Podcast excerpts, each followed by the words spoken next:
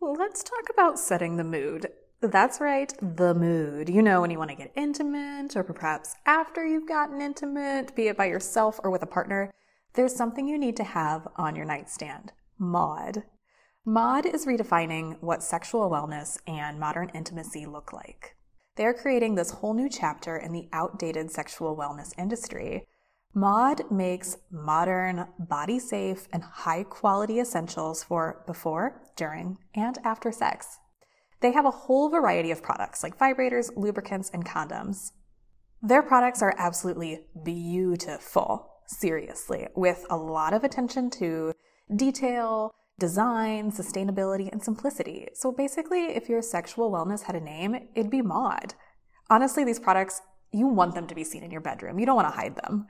One of the coolest things about Maude is that it's female led and Latinx founded. So their founder, Ava, created Maude for all bodies, all genders, and all races. And guess what? You are all getting a treat from Maude. As our partner, Maude is giving you $5 off your first orders on all products with the code Book Club. Head over to getmaude.com, That's get, M A U D E, maude.com, and use promo code Book Club for $5 off your first order. Enjoy setting the mood.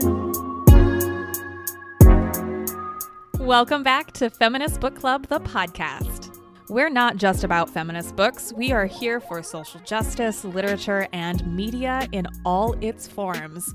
But we do that through an intersectional feminist lens.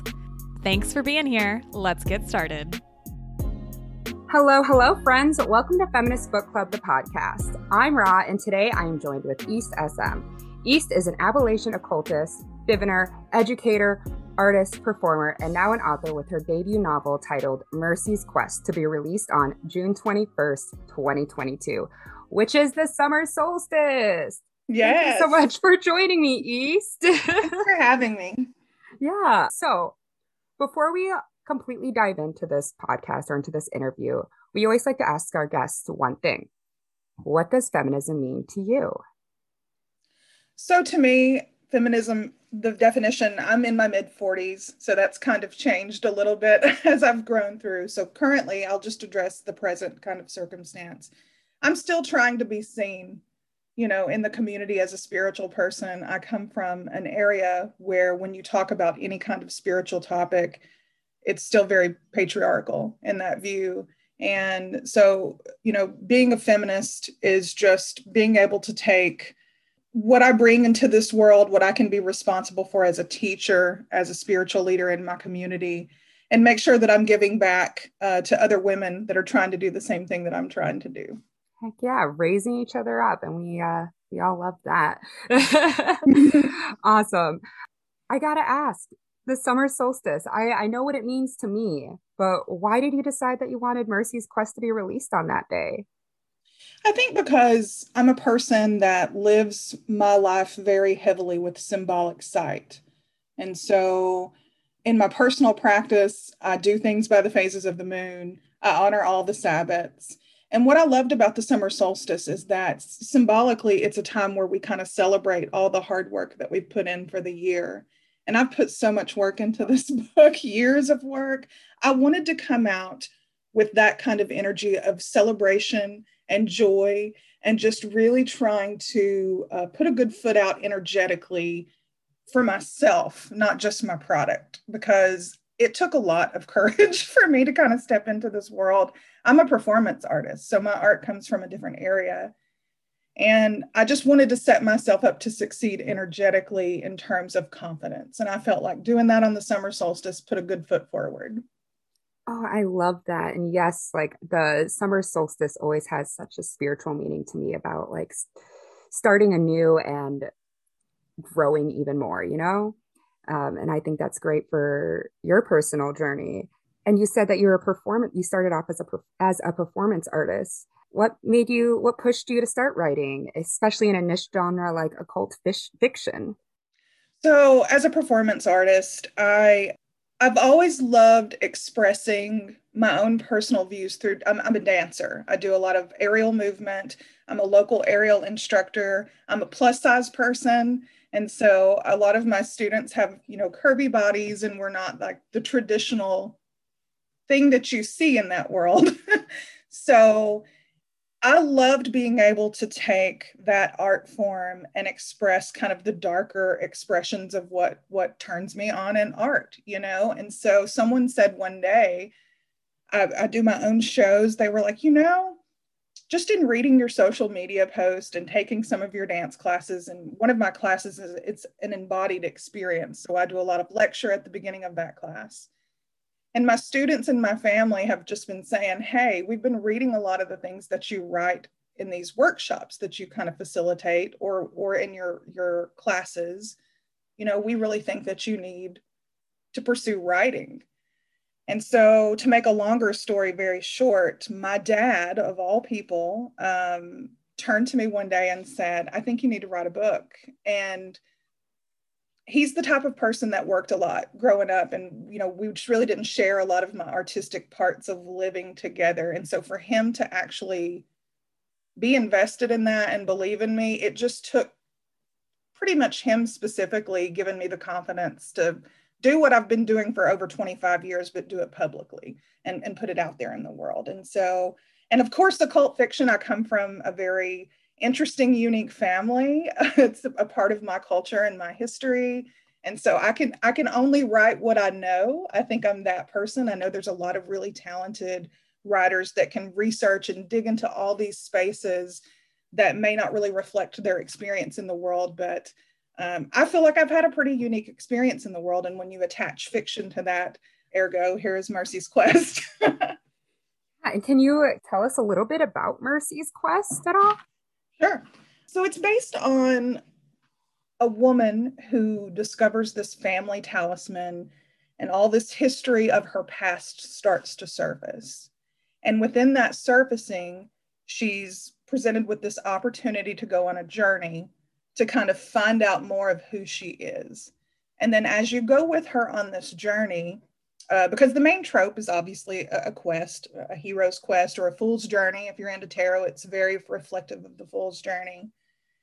And so you're going to kind of embark on this journey with her. And much like most beautiful odysseys, it's really the interactions that she has with the characters and and the choices that she makes to get to this kind of end goal is what really truly creates the story and so book one is really a lot of setting up the world and getting her to the begin beginning of that phase. And then book two will actually kind of dig a little bit more uh, into the actual journey. And you're going to find her all over the world. She's in space, she's in Europe, she's in New Orleans, she's everywhere.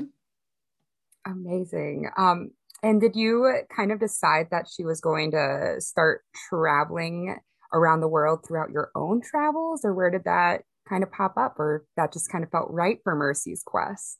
Absolutely. You know, I'm the person that grew up in uh, a pretty impoverished area in Appalachia, never had an opportunity to travel growing up. And fortunately for me, I got a job with a local university that allowed me to travel. And in doing that, I got the bug to want to see other places. And I did everything I could to see certain parts of the world. And in doing that, I think as a person that comes from a certain kind of background, when you haven't had a lot of opportunity, or you've grown up around a lot of hunger, or uh, you've been in a you know a space where there's not been a lot of resources, you see the world when you finally do get that experience in such a unique way. And I wanted to reflect that in this book. So every space that you read about that Mercy goes to is, is spaces that I've actually spent time in and there's a lot of my honest reflection in her and in that character. And I wanted to be able to provide a perspective of a strong woman that came from probably next to nothing in terms of resources that still maintained awe and wonderment and growth when she challenged herself in spaces outside of what she was used to.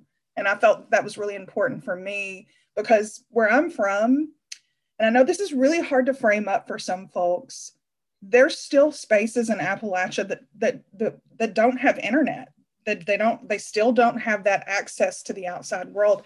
And you know certain folks that are over a certain age they don't remember what life was like without that kind of resource. And so you have to imagine you know in terms of what technology does as a positive is bring influence and inspiration and growth into an area. So there are certain parts that are still, I guess we would say, pure in Appalachia, but you know, because of that lack of resource, they're also missing out on certain things. And so I was my main goal, uh, you know, with this story as a writer, knowing other you know women that come from the same kind of circumstance that have the same mountain witchy kind of family because there's a lot of that where i'm from i want to be able to show folks you can take this experience that you've dreamed up and live in and, and express that in ways that can remove you outside of that circumstance. And there's a lot of folks that i've grown up with that never left that life and still feel kind of limited in certain in certain ways. And so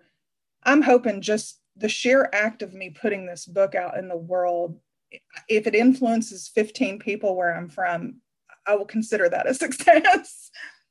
Yeah, that's a it's a big step. Um, and I only say that because I grew up in a rural part of Minnesota where my stepbrothers, uh, they've never been outside of the state, and it was just never really an opportunity that was presented to them. And uh, I don't think any of them have left the country or really have tried to travel and it's just something that doesn't seem feasible. So and it's a scary thing to think about too and especially if you are a woman and traveling alone. Travel can be scary. Absolutely. I've had some scary circumstances myself. Like i i don't get out very much but i'm also don't have a lot of resources to do it. I wish I did. Uh, but even if I did, I don't even know if I could take that leap to go by myself. And I always give so many snaps to people who do travel solo because it just it looks so empowering and i'm happy that you got to do it i will tell you i had a lot of parties in my home where we would take money at the door and just raise money and and we would do whatever we could to go on these trips and, and stay in hostels and eat cheese sandwiches. So but by by no means was the travel luxurious to some folks standards but i really enjoyed being able to do what i needed to do to just experience it. And i think you know you as someone that comes from a similar circumstance it's just it's amazing to see how other cultures kind of you know the energy of different spaces. I went to stonehenge and and the cliffs of Moher in Ireland and just to be able to absorb that energy when as a book lover I've read about I've read about those places forever it's amazing I mm-hmm. highly recommend that you do whatever you can to to do it I mean I would love to feel the energies of Stonehenge but maybe in like 5 years once yeah, the, yeah.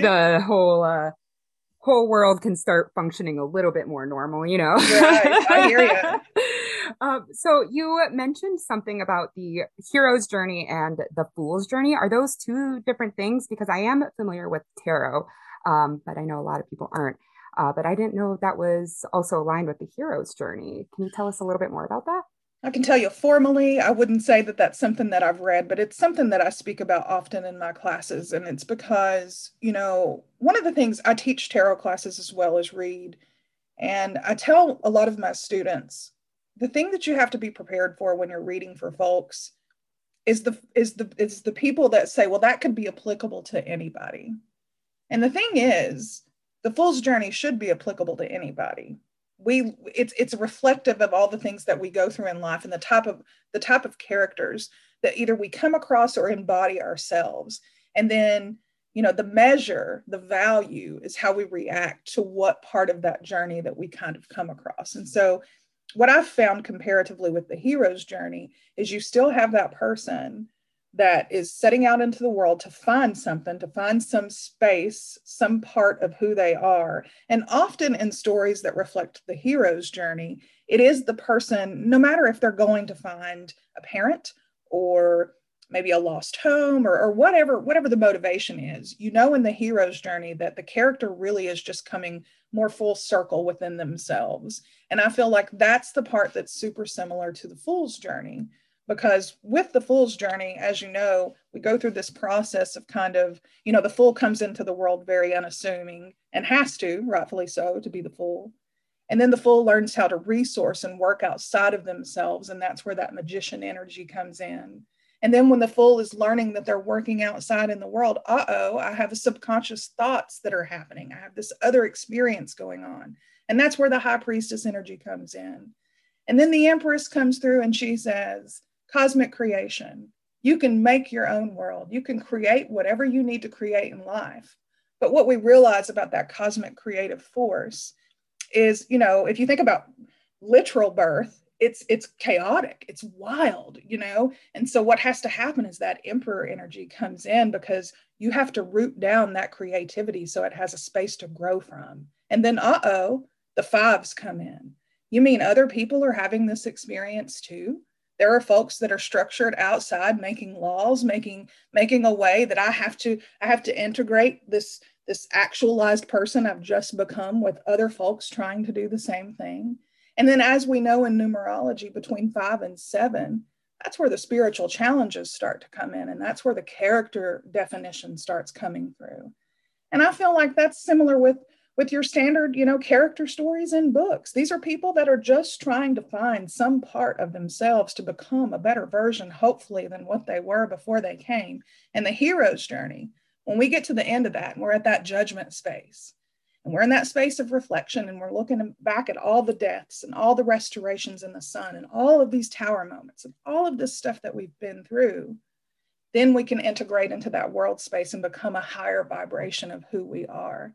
And I love that the fool's journey kind of sets us up a little bit more for success than when you think about the hero's journey, because there's a permission there to not be perfect. And there's a permission there to scream and cry in your tower moments and still become this higher, you know, elevation of what you were trying to be in life. And so when I look at my hero's journey that I'm trying to build in my stories, and if you if you read my book, you'll see there's a lot of references in the language of the fool's journey and just and it's and it's really just about you know when you're in adversity and you're sitting in challenge you're in those fives those minor arcana five moments how are you going to find grace or hope in that moment? How is that going to define your character?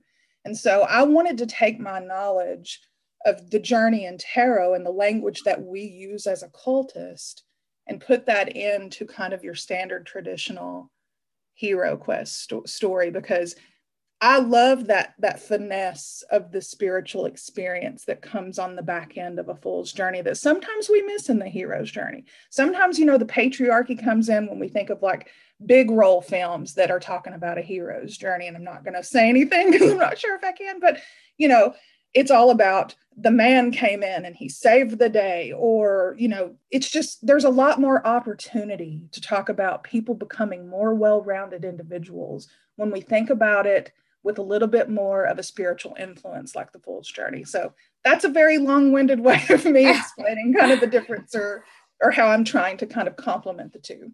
No, I I love it and I love I love the idea of how like the Fool's Journey does have all of these like coming into power, realizing that you are trying to integrate yourself with other people and just strive to get to that last card, which is, you know, the world and everything's like good and happy. So it, I, I love hearing that and recognizing that a lot of our stories and stories and books do follow a hero's journey and a fool's journey. And yeah, yeah. So would you consider Mercy's quest a fool's journey then? Absolutely. Because what she's having to realize, and this is my hope, and I hope this isn't giving away too much of the future, because this book is mapped out as a trilogy. I've got the outline finished, and it's hard sometimes to speak about it because I see so, so concretely where she's going with all of this. But the thing that I love about that fool's journey, when you were talking about getting to the world card, what happens after that? We have to start over again. We become the fool again. And we should want to do that we should want to become these you know integrated full versions of ourself that kind of elevate every single time. And so you're going to see her and this is not giving too much away you're going to see her in basically three different incarnations of herself. And you're going to see the human component of her um, i don't want to give away the other two parts of her but you're going to see each of those versions go through their own journey almost simultaneously and you don't need to give any spoilers. I was just a little curious, I guess. Um, so you are going to be working on two other books for this trilogy. Is there anything else that's next for you? Yeah, absolutely. I have, uh, when the trilogy is finished, I have, I'm, I'm, not sure if, if you're familiar with my illustrator for the novel, is actually a, a pretty famous, well known illustrator that works with Marvel and heavy metal comics. And he's also designed the, Go, the Goetia Tarot deck, the Natsun Tarot deck, Santa Muerte Tarot deck. So he's a fairly well known person. And because of how he kind of, you know, approaches his business and what he's involved, it was very inspiring to me. Mercy is actually going to branch out. So you have the trilogy that's going to cover her story, but there are a couple of other characters that are getting a spinoff. And so we have at least six books in the works for that. I'm also traveling to um, Mystic South Conference in July in Atlanta to teach a creative writing with tarot workshop. And I'll be there talking about my book. And then also in New Orleans in August, I'm going to be attending Hex Fest, which I'm so excited about that. I could scream. And I'll be in the vending section signing books there, but I'll, I'll be participating and taking workshops. And they're going to have Silver RavenWolf.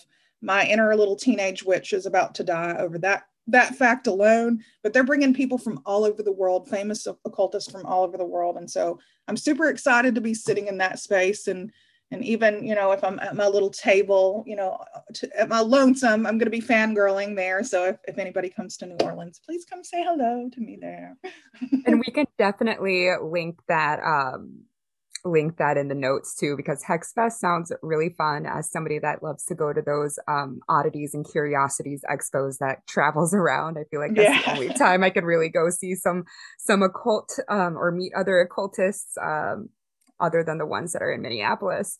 Uh, amazing. Um, and is there anything that you would like your readers to know before they pick up the book, or um, anything that they would like to know about you would like them to know about you?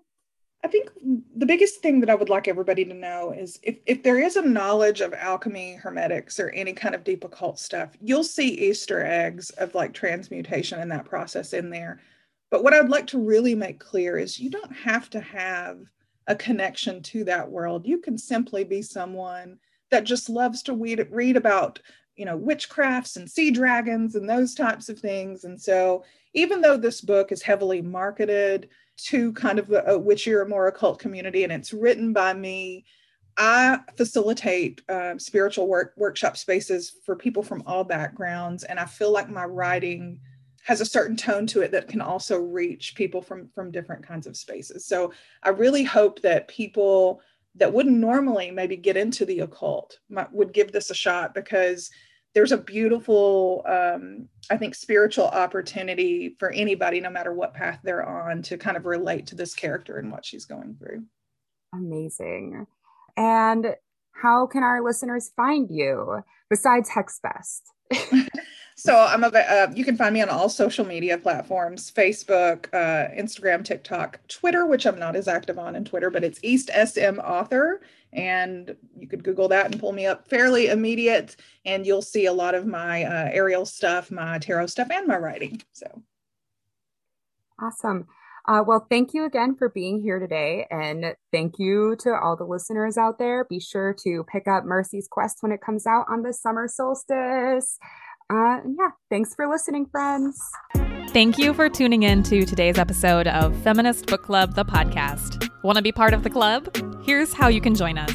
Obviously, subscribe to our podcast and leave a rating and review for brownie points. Follow along on Instagram, Twitter, Facebook, Pinterest, and TikTok. All of those links are in the show notes. Sign up for our newsletter to be the first to know what our next monthly book pick is and check out our award winning monthly book subscription service.